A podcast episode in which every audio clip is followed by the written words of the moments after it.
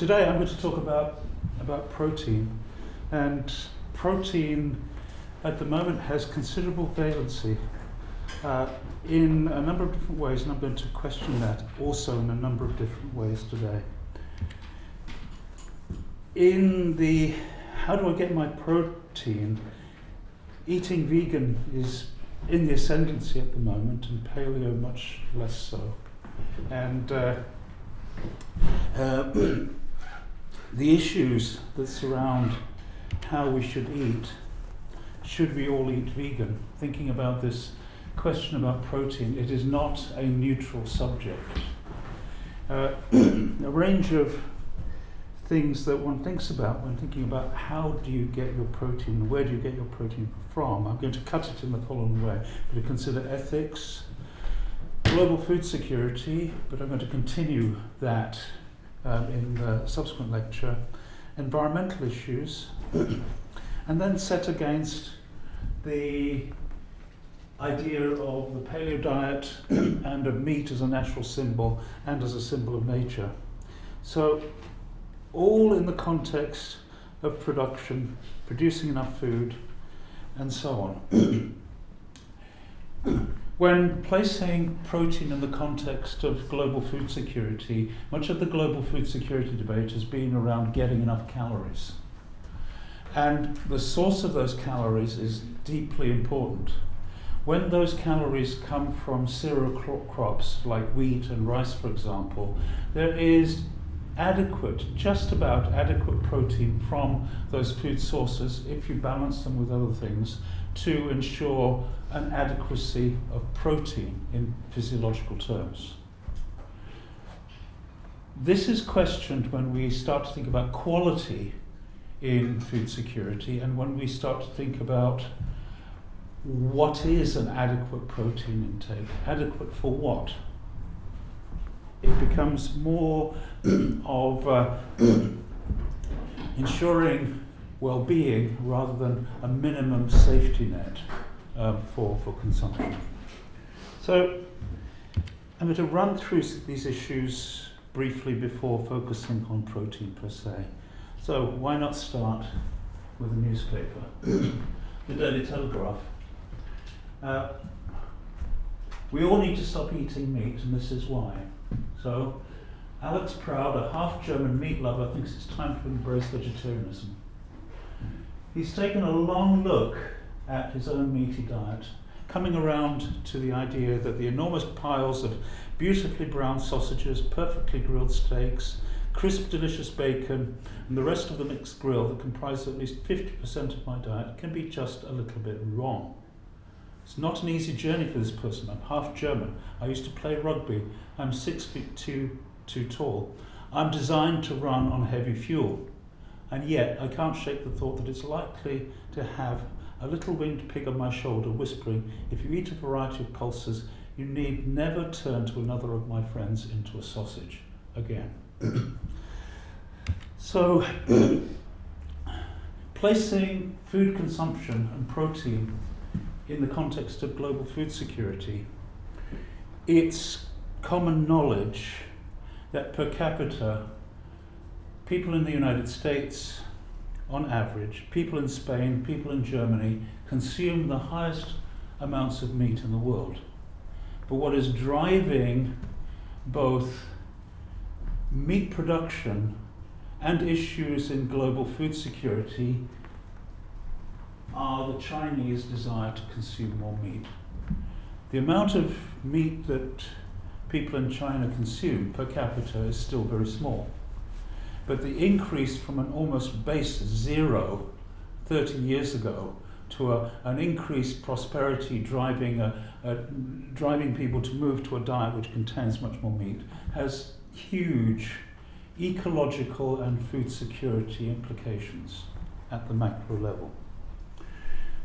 I'm going to argue next week that it's China that is and has been driving the global food security scenario in a range of different ways. That's a complex argument in itself, so I'm going to give it much more space than I will this week.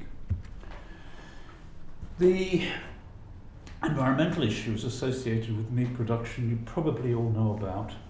Um, producing a lot of meat include, involves often having animals living at close density to each other, living close to each other.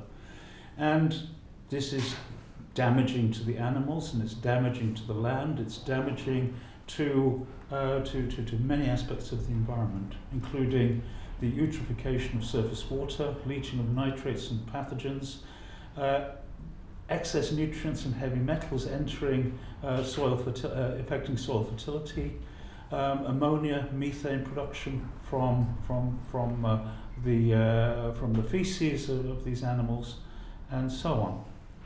So, livestock farm waste is three times greater in China than the waste that comes from industry.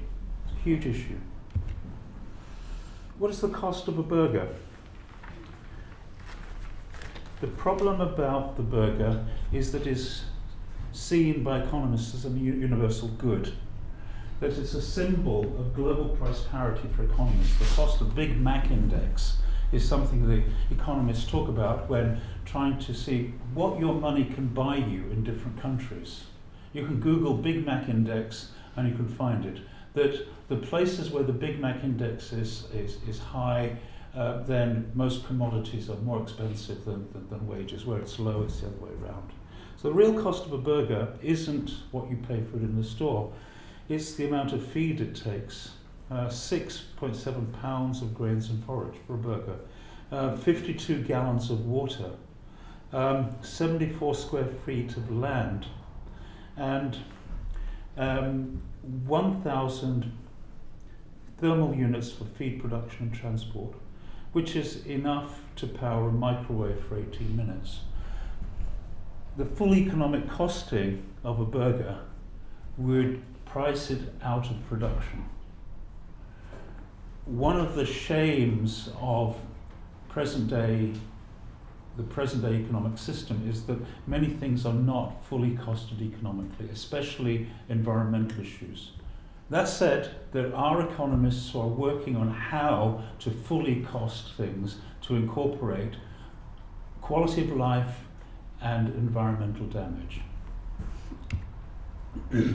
Water as well. Being vegan uses much less water. It takes much less water to produce a year's food for a vegan than to produce a month's food for a meat eater.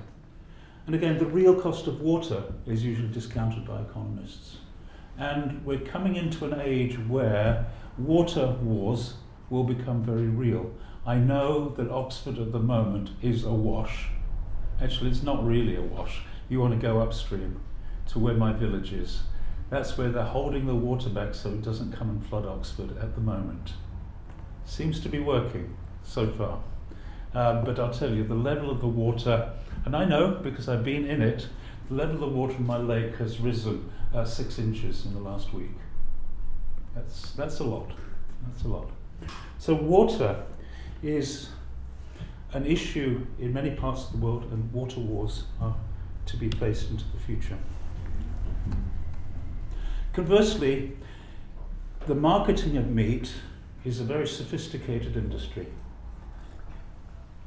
So, the meat lobby countries like the United States across Europe and Australia is huge. So meat is dressed up as being manly. Eat meat, dress well, goes one advert. Um, this is life. This is, uh, this is meat. This is the symbol of man's desire, his will to survive. For as long as man's instinct to live is his liking for meat, so, and he has to be satisfied in his eating, him, always him. It's a very gendered way of thinking about, about meat. Advertising has also taken on board the naturalization of meat. Our, if our ancestors didn't eat meat, our brains wouldn't be the size they are today. So they've recruited evolutionary arguments to say, so what's for dinner? Let's have a steak. Our ancestors knew nothing about iron, B12, zinc, and omega 3. They trusted their instincts and, of course, ate meat. So, meat as natural. The idea that uh, meat is, uh, is natural and you should turn to it almost instinctively is also placed in adverts like this. Tired, washed out, don't blame the heat, eat more meat. Okay, so on and on goes. So meat is a powerful idea, um, is symbolically loaded in many ways. There's a book by Nick Fiddes, F-I-D-D-E-S, um, that talks about meat as a natural symbol, which is quite old, but actually very good in thinking about how the idea of meat is constructed uh, symbolically. Then we have the idea of protein, which is another power, powerful idea. Protein as a fetishized category. It's both present and it's silent, and it drives decisions about how, uh, how one should, should live one's life. Put your hands up if, you have, uh, if you're interested in the protein that you consume. Okay. Two thirds of the class. Okay. A few people put their hands up because everybody else did. That's okay. No, I don't, don't mind. That's good. Here you are. Yes. It's very good with the vegan thing. I do. Yeah. Absolutely spot on. So in this particular slide, Nature's Finest Protein Pack is often is, is guided towards usually athletes who say well the easiest way to get high quality protein is to is to eat beefsteak, you know, train, eat a high uh, high protein meal, then rest and allow that protein to accrete, accrete in, in your muscles. The vegan issue is represented, of course, because there are other ways of obtaining your protein. The pulse fights back because the materiality of protein is in meat, but it's also in pulses. And those symbols of, uh, of, uh, of meat versus pulses also have also become very, very powerful. So we think about the meat and pulses as proxies for protein. But yet we struggle with the idea of what what, what protein actually is. Because protein is a, you know, a series of chemicals, building blocks in the body. They're difficult to grasp, except in the context of food. Um, and yet, uh, it's, uh, it's a powerful idea. So I'm going to talk you through protein and how the idea of protein became, uh, came, uh, became essentialized um, through the process of nutritionism, which some of you are aware of and have thought about, but I'll talk about it a bit now. So I'm very keen on knowing who the unsung heroes of the modern world are. I've written in my blog about Celsius. You know, we talk about degrees Celsius, nobody thinks about Professor Celsius. And yet there was a Professor Celsius, and there was a Professor Linnaeus. And oddly enough, we think about Linnaeus in relation to um, in, in relation to the schematization of the biological world, and yet they were fiercely in debate over how you should regulate and understand temperature.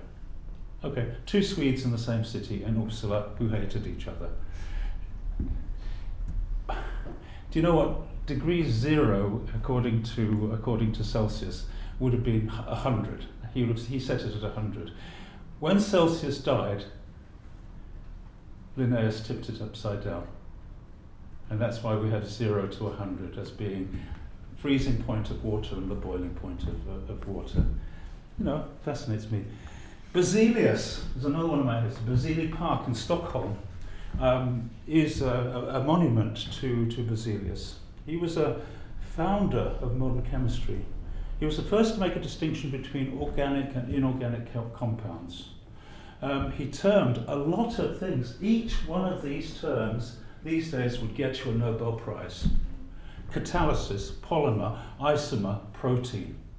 He was the person who identified this essential substance in animal nutrition from protas of primary importance and termed uh, termed this thing protein. Subsequently, uh, Mulder in Utrecht observed that all proteins have the same empirical chemical formula. Um, after that, um, once we have the idea that macromolecules, from the origins of polymer chemistry, we can identify the polymer structure of proteins is individual substances put together in, system, in a systematic way that do all kinds of jobs in the world in, in the body. So that's protein. Protein, fat, and carbohydrate sit in their own separate ghettos nutritionally until Wilbur Atwater in the late 19th century and early 20th century worked out that they could all be linked by a unit of common currency, and that unit of common currency was the calorie. Quite simply, one gram of protein is worth four calories. One gram of carbohydrate is worth four calories. One gram of fat is worth nine calories. And from that, you have a common currency for all foods, a common energetic currency he was working for the United States Department of Agriculture, and the significance of this work was in knowing how to feed the rapidly urbanizing populations of the United States at a time when the United States was becoming an industrial power, was growing so fast, trying to avoid the problems that occurred with industrialization in Europe uh, some between uh, uh around 100 years before that, trying to avoid the disease, the food shortages, all the kinds of problems that happen. Scientific approach to dealing with food provision for urban populations. This was a good thing. This was an attempt to improve things in the urban places as well as being able to make sure that the engine room of the economy could, could carry on working. So we know that you can look at any food whatsoever and determine its calorie content from the amount of protein, fat, and carbohydrate it has in it. Does anybody have a carbohydrate rich substance on them at the moment? No buns, no pastries? Yeah. No, yeah, you do. Show me your pastry. Oh, I you don't have it. Okay, okay. Um, Think about imagine a pastry, it's just before lunchtime. Think of any pastry you like. I have a Danish pastry in my mind, a particularly knobbly one, got lots of sugar on it and lots of raisins and things in it. Imagine your favourite pastry right now, okay? As you imagine your pastry, um, you'd struggle to know how many calories are in that pastry. You know how many calories you, you use in a day. On average, it's about two and a half thousand calories this single pastry you have in your mind is probably 10% of your daily requirement of calories, right? So you better enjoy that pastry because it's, it's a lot of food in, in, in real terms. If I were a scientist and you gave me your pastry and I said, I'll take it to my lab, I'll smash it to pieces, I'll burn it, I'll work out how much protein there is, how much fat, and how much carbohydrate, I can burn the whole thing and get the calorific value just by burning your pastry. You don't want to see that done. You don't want your calorie to be dis- your, your pastry to be destroyed. So you can take a sample and analyze how much protein, fat, and carbohydrate, and then just scale it up to the size of the pastry itself, and then just use the Atwater pack just to work out how many calories there are. So you do not need to destroy food to be able to work out how many calories are in something. He was the grandfather of nutritionism and the father of Olympic nutritionism. So, striking thing was the St. Louis Olympics of 1904 were the first Olympics where scientific nutrition was used to enhance performance in the United States team. The first time that they were thinking about sports nutrition in a systematic scientific way number of calories, the amount of protein, and so on, according to the science of the day. Um, the United States won 85% of all the medals. I looked, and in the 1900 Olympics, the United States got 14% of the medals. In London 1908, they got 16%. In Athens, they got 11% of the medals. It made a striking difference. You see, after that, all the, all the countries were, start, were, were using scientific nutrition to improve performance. Food as a performance enhancing substance, and especially, and especially protein. the grandfather of nutritionism, nutritionism because nutritionism is the reduction of food to nutrients. We all eat food. Emma has a fantastic pastry, which she would share if she had with us. Yeah, of course, good person. And um, this pastry I have reduced to calories. I've reduced to protein, energy, and fat. Uh, protein, carbohydrate, and fat. None of you will identify with those macronutrients in that pastry, but you love the pastry. You like the food, but you're not eating for the nutrition. Reducing food to nutrients can do an important job in terms of understanding food security. How many calories are being produced in a country for a population? And what's the average availability of calories? That kind of data is standard everyday data now for understanding food security and it's published publicly. You all have free access to it. Uh, the Food and Agriculture Organization has it for every country that subscribes to the system, which is just about every country.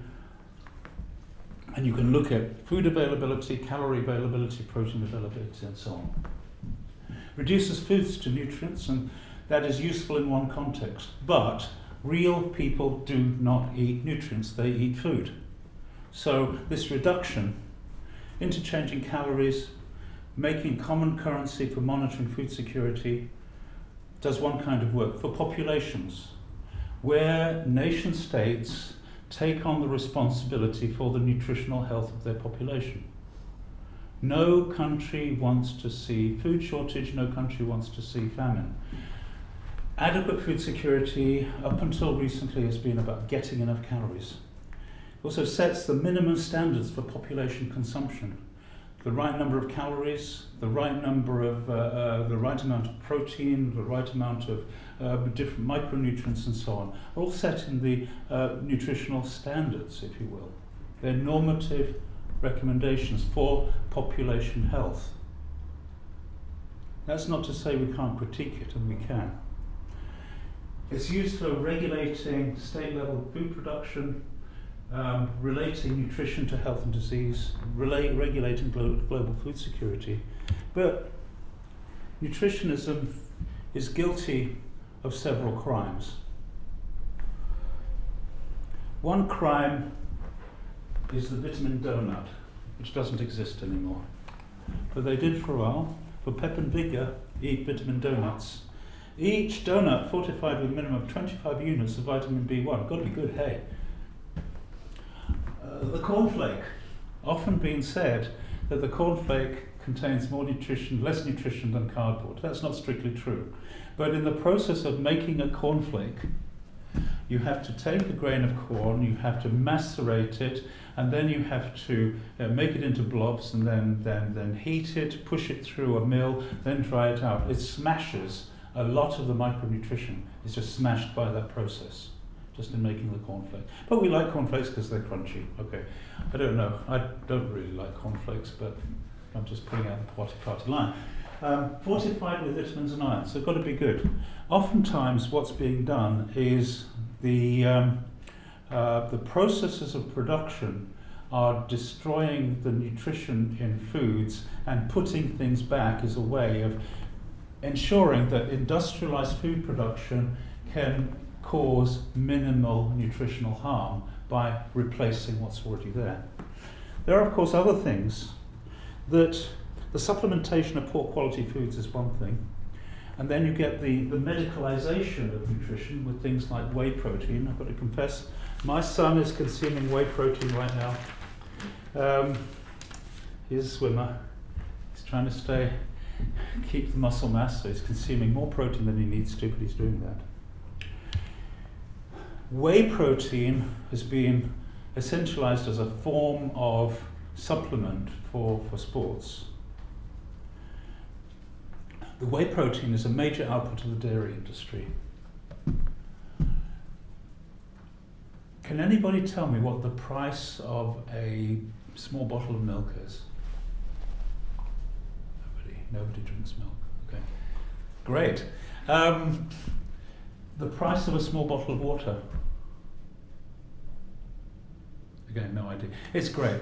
Um, Suffice it to say that you can probably buy milk often more cheaply than a bottle of water, which is extraordinary because this milk has had to be produced by a cow, the cow has had to live, the cow has had to grow. It's a whole system of production that goes with producing milk. Water, the system is different, but it's actually much cheaper to produce produce water.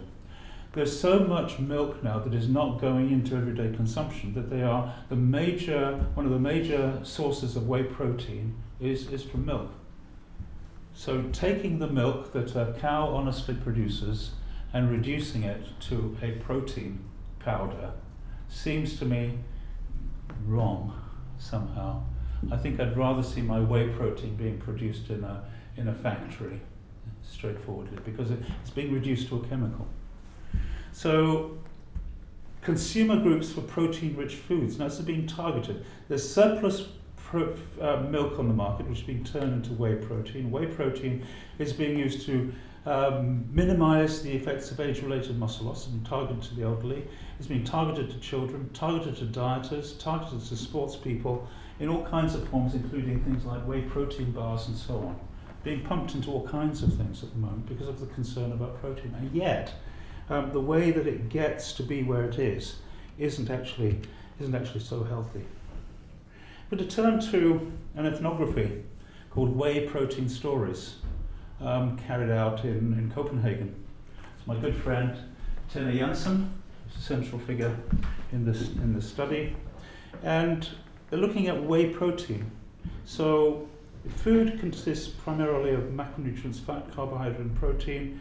The body can store and utilize all of them, but only protein serves as a structural and functional, functional component. In their ethnographical study, um, a, they've looked at the knowledge of protein and how it helps people understand active aging. So it mobilizes and configures aging bodies and good later life. How whey protein is related to, you know, is, and its consumption is related to aging bodies and the everyday practices in which whey protein is enacted into being. Long fancy words, okay. That uh, people are encouraged to consume more protein. Where does this protein come from? If you don't have the usual standard food categories, you create a special category. The special category becomes whey protein and supplements and foods that are targeted towards older people, and so people start to consume new special foods which are going to stop them, you know, being inactive as they get older. And you have this kind of idealization of an active, healthy couple, which is straight from the Copenhagen University website. You know, man and woman walking in a leafy field sounds fantastic. Reality in Copenhagen is Lena is much more typical of the people that are getting this supplementation. Lena does not want to get old. Lena does not want to stop being beautiful. Lena goes naked swimming in the conch up there every morning. And I know Lena. And uh, you know, she's in this supplementation trial. She said, it's not a meal. I know it's probably good for something, somehow. That's why I take it with my vitamins. Um, but I don't really want science and industry to develop new kinds of products that are not even real food. So the question about whey protein is not real food, but it's something I have to do to enact my good Danish citizenship and not grow old in an unhealthy way. So I consume it. Um, but then the other side of it is stabilizing weight is important, but not in terms of, of gaining weight. She says, if I gain weight, I'll stop eating the supplements because people still turn their heads when I walk down the street. Looking good is aging well. So whey protein is, is, a, is a kind of ambiguous substance that you know people are negotiating. It's not something you would automatically want to do. It is of food but not food, and the struggle is how to find the right place to put it. So, meat and protein is the joining of, of two powerful ideas. Meat, as I've said, is like the dominion over nature, hunting and subduing the wild, the motif of blood, meat as eating, cooking as linking cosmology, zoology, and culture, and Western animal human relationships. Protein is of muscle substance, of work, of food, of cellular structure, of gene expression, a whole set of other kinds of powerful metaphors. So when you put protein and meat together, you are unlocking a lot of powerful metaphors. So, in consuming protein and consuming meat, are you consuming and embodying nature? So, that's protein, and that's meat. I'm going to now turn to kwashiorkor. I talked about it last week in relation to infectious disease. I'm going to talk about it in relation to, to protein today because it's telling of how ideas about protein have changed across time.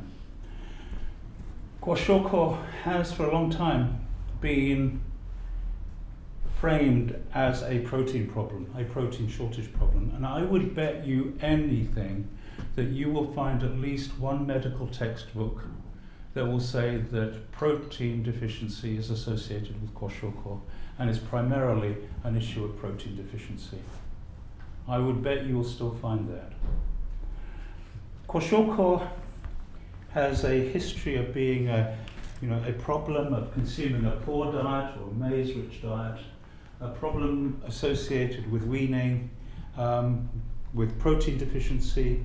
Through to the 1950s, it became a third world food security issue, again associated with protein. And in the 1980s, protein became less important in relation to infection, micronutrient deficiency, and aflatoxin production. And I'm going to focus much more on this third world, inverted commas, food security issue, when kwashiorkor was widespread in Africa, common in South America. Protein was seen as protein production was seen as the way to be able to uh, solve what was seen to be the dominant food security issue in the world. The kind of evidence is this kind of food geography of Anagis, who looks at protein to energy ratios in relation to severe undernutrition in West Africa. The places that have the lowest amount of protein in the diet, regardless of calories, have the highest levels of, of, of kwashiorkor. The places as you move towards towards the, the Sahel belt, the diet shifts from plantains to being uh, to being more uh, uh, cereal based, and then to being eventually pastoral based.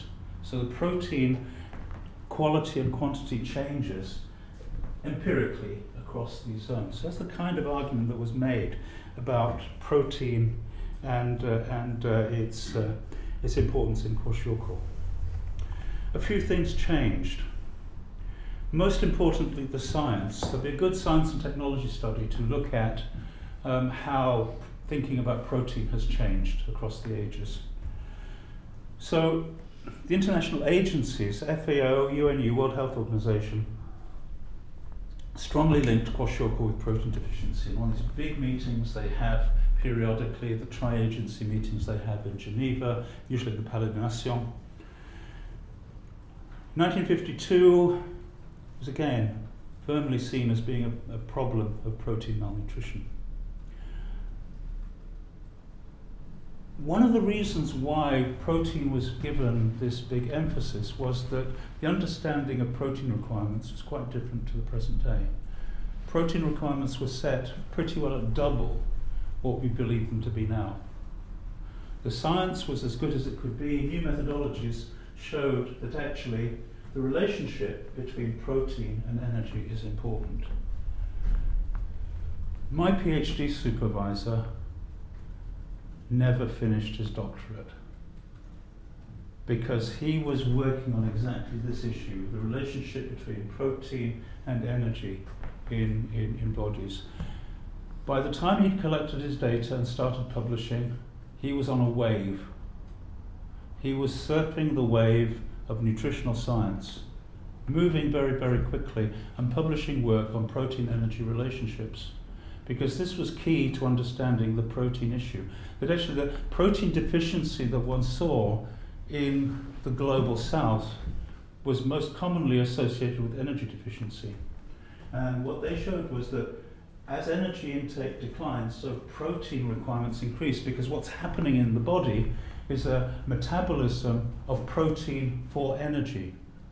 So you can have endogenous protein malnutrition because your protein is being consumed to keep you alive as opposed to being used for bodily maintenance. So those things were, those things were, were, were identified. So by 1968, the protein gap, protein crisis, loomed, loomed, loomed large in the world. When we got to the 1970s, this period of six years when my, my, my supervisor was working on this particular idea, the idea of protein deficiency was exploded because they found that if you can increase how much energy somebody gets in their diet, then that protein is not going to be consumed for production, uh, for, for, for bodily maintenance, because you're not getting enough dietary energy. The paradigm shifted from protein deficiency to energy deficiency. If you can get enough energy in most societies, you'll also get enough, enough protein because most cereal based diets, at any rate, have enough protein in them if you get enough dietary energy. By 1985, the debate had moved to protein energy interactions and adaptations at different levels of energy and protein intake. Um, that was a time that I first went to, to India to work with someone called Prakash Shetty, who became the, the, the chief nutritionist at the Food and Agriculture Organization um, in the United Nations. This set of relationships was changing understandings of nutrition in the global south. So, protein quality and protein crimes. How well or poorly the body uses a protein, the essential amino acid profile of, the body, of, of, of, a protein, of a food, needs to match that of the body. Digestibility of a protein is important. In terms of the quality of a protein, can you use all the protein in a food that you consume? And how much do you use of energy? It depends on the amino acid balance of your body and the amino acid balance of the food you're consuming. So, in order, that is the highest quality protein you can have. Egg white is actually the standard egg white is most closely balanced in relation to, to, to your body's composition of amino acids. Number two um, is the beefsteak, apologies. Number three is the potato. It's actually consuming large amounts of potato is very good for you. You, you know, if you eat 10 grams of beefsteak, you need to eat 100 grams of potato to get the same amount of protein, but the protein quality isn't that different in terms of these two things. So, but you know, most people do eat more potato than beefsteak. So you can get potato uh, protein from, from unlikely sources. Then of course there are all these different pulses that have high levels of protein, but the quality of that protein is, is much lower. So different foodstuffs, staples, have different protein qualities because they have a limiting amino acid. This has to be complemented with something else. Traditional diets where people consume rice and lentils, for example, you put together uh, put together rice, which is lysine deficient, and you put together pulses, which are cysteine and methionine deficient. You put the two together, they're complementary, and so the protein quality of the combined food is much higher. And you can look at so many traditional diets and see that there is protein complementary, complementarity in those diets. Over and over and over again, there is a logic to traditional diets in terms of protein complementarity, even when there's, there's, there's no meat uh, uh, in the diet. It, balancing the, the, the protein and lysine deficiency is a central issue when thinking about food security because most of the cereals are lysine deficient, so you have to find foods that are complementary with them. And finding the, the right balance of protein foods without having to resort to the production of meat. This was a challenge that the United Nations sought in trying to avoid the protein crisis. They could see a crisis of production of protein rich foods in the world because protein rich foods are more difficult to produce, often more expensive. If you're involving animals, they are hugely more expensive than producing, than producing pulses. So the aims of this were to um, improve the efficiency and scope of, of, of different kinds of, of food, uh, uh, food sources, including uh, unconventional ones, include the direct use of oilseeds and oilseed protein concentrates rather than turn stuff into oil and then feed it to animals. That humans should consume the protein from that directly. Uh, increase the production of synthetic amino acids. There's still an age of chemistry, and the quality of protein in cereals and other vegetable sources. And promote the development of single cell protein for animal feeding and direct use by human beings. We have a debate that's emerged just quite recently crickets versus beef. The debate about insect consumption for protein in its form, it is no different to the debate from the, from the 1960s in terms of where do you get your protein from. Let's find conventional non conventional ways of identifying, um, identifying uh, sources, of, sources of protein. So there are lots of things that were formulated in the 1970s protein food mixtures. The most commonly known, that of Incaparina, Guatemala, Mexico especially. So maize, cottonseed flour, supplementation of vitamin A, lysine, and other things with a 27% content of, of protein. A whole range of foods that were designed as supplements to be consumed um, to bolster the protein content of people's diets. And of course, the problem with these kinds of nutritional supplements is they are supplements, they're not food. How people use them then is ambiguous. Sometimes it's thought of as medicine. There's a thing that's currently used in refeeding in, um, in um, uh, uh, humanitarian relief. Um, and that's called Plumpy'Nut. Okay? Plumpy'Nuts, mostly groundnut based, energy and protein. And there it's, people talk about medicinal feeding, that this is not food, this is medicine. So first of all, it has to reach the people that might be seen to be deficient in it. So, so you have this intersection of food and medicine. As supplements, it's not food, it's not really medicine, it's somewhere in between, and so categories have to be identified. Much in the same way as the uh, Lena in Copenhagen had to work out how to use whey protein supplements because she said, well, it doesn't fit. Um, so I put it with my vitamin supplements, so that's where I put it, but actually it's really disgusting. Um, but I'll take it because my government says I should take it and I trust my government, which most people in Denmark generally do. The Great Protein Fiasco focused on an exaggeration of the role of protein in nutrition. So, this was the markets for protein production were scaled up to produce all kinds of protein sources to meet a shortage, which was then seen not to be real.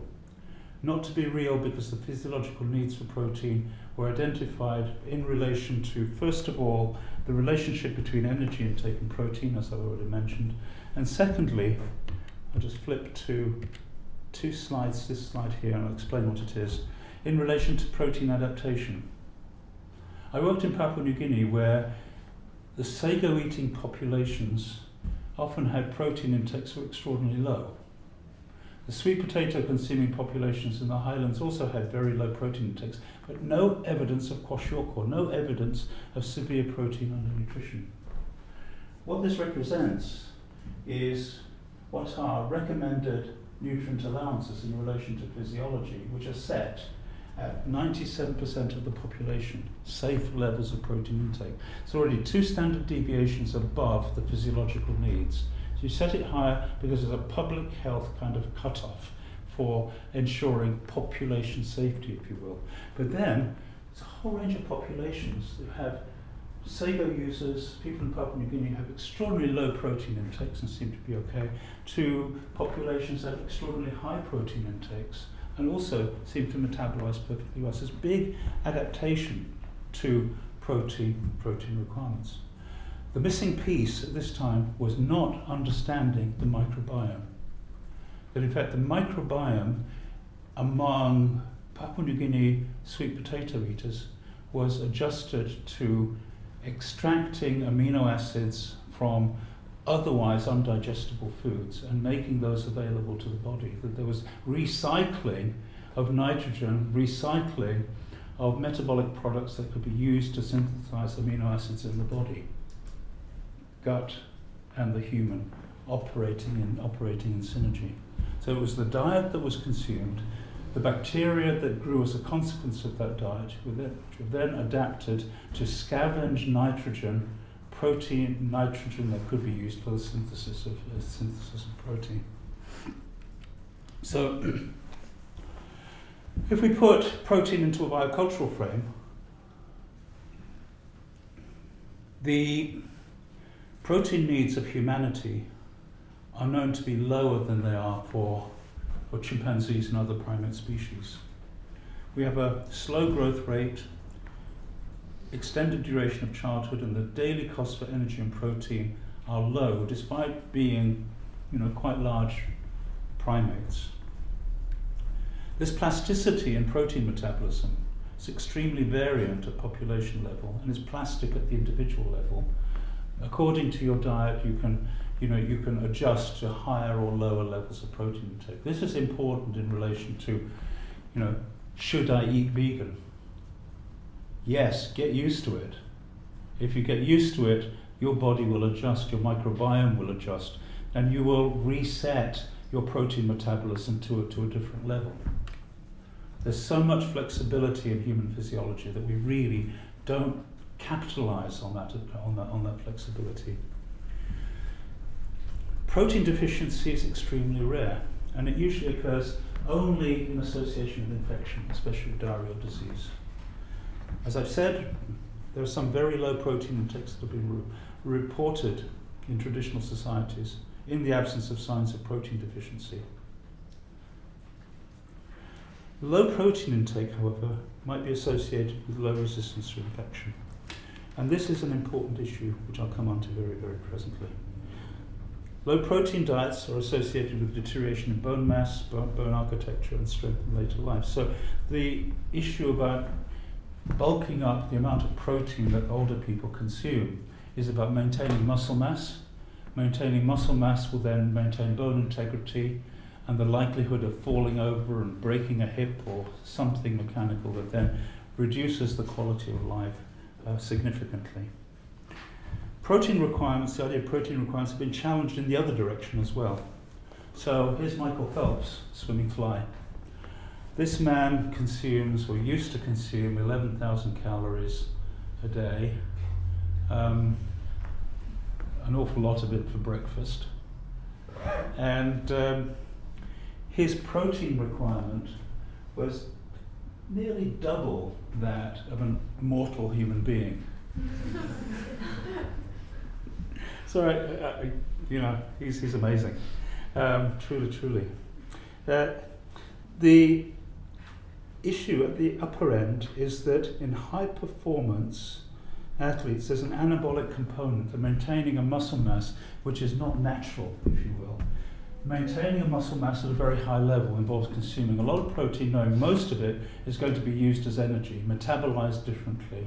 And a small fraction of that is going to be used to maintain a high level of muscle mass. But at the highest levels, that small amount of protein, that additional bit of extra muscle mass, can give you the edge in relation to, to, to other people. So maintaining the maximum level of muscle mass that your physiology can take. That said, there are many vegan athletes. Um, okay, here's the Williams sisters, the vegans. I like cricket, he's my favourite. This is Peter Siddle, he's Australian, he's called the Auk. Um, they say he's really ugly, um, but he's a really nice man, um, and he's not playing cricket. Uh, but he's, uh, he's, he's a very, very fierce competitor, very fierce competitor indeed and uh, and uh, and he's a vegan. So many many vegan athletes. So there's possibilities easily to think carefully about what you eat and be able to obtain the protein that's needed to even to get that edge at the highest level consuming consuming a vegan diet. Another issue is how you eat and nutrient timing. There was one seminar uh, from Alex Betts about nutrient timing. When you eat is important, when you eat what you eat. So, most people will consume the most protein at the, in the meal at the end of the day. Certainly, mostly in European societies. But the ideal way of consuming your, your protein is across the day. Bigger breakfasts, about the same size of lunch, and a smaller supper. Balancing all of this out so the protein metabolism is maintained at more or less a constant level across the day rather than moving faster at the end of the day. Consume more protein at the end of the day, most of that will be wasted as, as dietary energy. Compared to in the morning, um, and not getting enough um, uh, protein to be able to t- maintain um, anabolism. Coming back to Michael Phelps again, um, I don't know what he used to do, but usually swimmers will swim four kilometers before breakfast, then take a breakfast and, um, and which, which is high in protein, then rest. And the rest is about turning that protein in the diet into muscle protein. Rest is as important, as, almost as important as the exercise. So getting the balance of these activities is hugely important. If you're an old person who's losing their muscle, it's something I'm starting to worry about. Um, then that balance is important. The physical activity is important in relation to what you eat and the time at which you eat. All of these things are, are important. Okay, eating protein in excess, is it useful? Well, it's difficult to overdose on protein, but it can happen. And it has happened, it's been shown, it's been demonstrated. It confers satiety, eating more protein means that you, uh, you, your appetite declines, and so it's useful in weight loss diets. So there are a number of weight loss diets that say eat a lot of protein, front load your protein, and then you'll lose your appetite, and so you won't want to, to, to eat more. That can work. It doesn't always work, but it can work. Um, it stimulates, stimulates immunoglobulin factor 1, which promotes skeletal development and bone formation, and allows an adequate intake of essential amino acids across a range of different foods. So you have great dietary flexibility if you overconsume on protein, because you can eat almost anything. You know, you don't have to think too carefully. If you eat, if you're eating vegan, you have to think carefully about what you're eating because you have to think carefully about where your sources of B vitamins are coming from, where your proteins are coming from, and so on. So you have to think more carefully. In a way, you'd say, if you have to consume less protein, then maybe you have to think more carefully about what you eat, which is surely, in terms of environmentalism and sustainability, a good thing. It's also permissive of the protein costs of infection. Here's an idea that nutritional requirements, nutritionism, is a product of historically located thinking. By the time that they got working on nutritional requirements in Western countries, Austria, UK, France, Italy, Sweden, Denmark, Norway, um, the United States, Soviet Union, the epidemiological transition that happened, infectious disease was low, so it wasn't factored into thinking about nutritional requirements. Now, if you're thinking in terms of what are the protein requirements to allow an adequate immune response, in the global south, you should be thinking about this. You should be what, how much protein should you consume to allow you to have a safety margin for an adequate immune response. It's not factored in because it's a Eurocentric approach to nutritional requirements. Another aspect of nutritionism, the nutritional requirements are dictated by the perspectives and frameworks of the global north, and not necessarily of the, and not usually of the global south. Okay, beef versus the lentil. What are the criteria uh, by which we judge sources of protein intake? In some, the criteria are taste, ethics, production, sustainability. We are embodying our sustainability by choosing the way, or lack of sustainability, by choosing the ways in which we eat. The second component is the human right to food, which under sort of Roosevelt, um, the Roosevelt rights agenda post World War II, said that all people have the right to adequate nutrition, whatever that might be, because that keeps changing. And that there are corporate, local, indigenous, national, transnational ways of framing that right. In as much as there will be local modes of production, there will be indigenous forms of eating that inform what the right to food should be in different places. I'm fairly certain in this room there's enough representation from across the world to suggest that how many of you would frame your right to food differently from each other according to your backgrounds.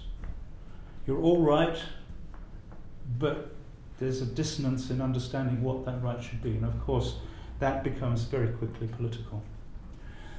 And then, where does this protein debate sit in relation to a range of other debated human rights of trade, of water, for future generations, of technologies and which technologies are appropriate? And then should it be the group or should it be the individual? Is it my right to eat what I want? Or is this consumption a matter of collective action? A lot of different questions. The sources of proteins are globally important for the sake of sustainability and for the sake of the world, but at least you can at least stop eating meat. So, should we all eat vegan? In the words of David Bowie, planet Earth is blue, there's nothing I can do, but actually, there's lots you can do. Thank you.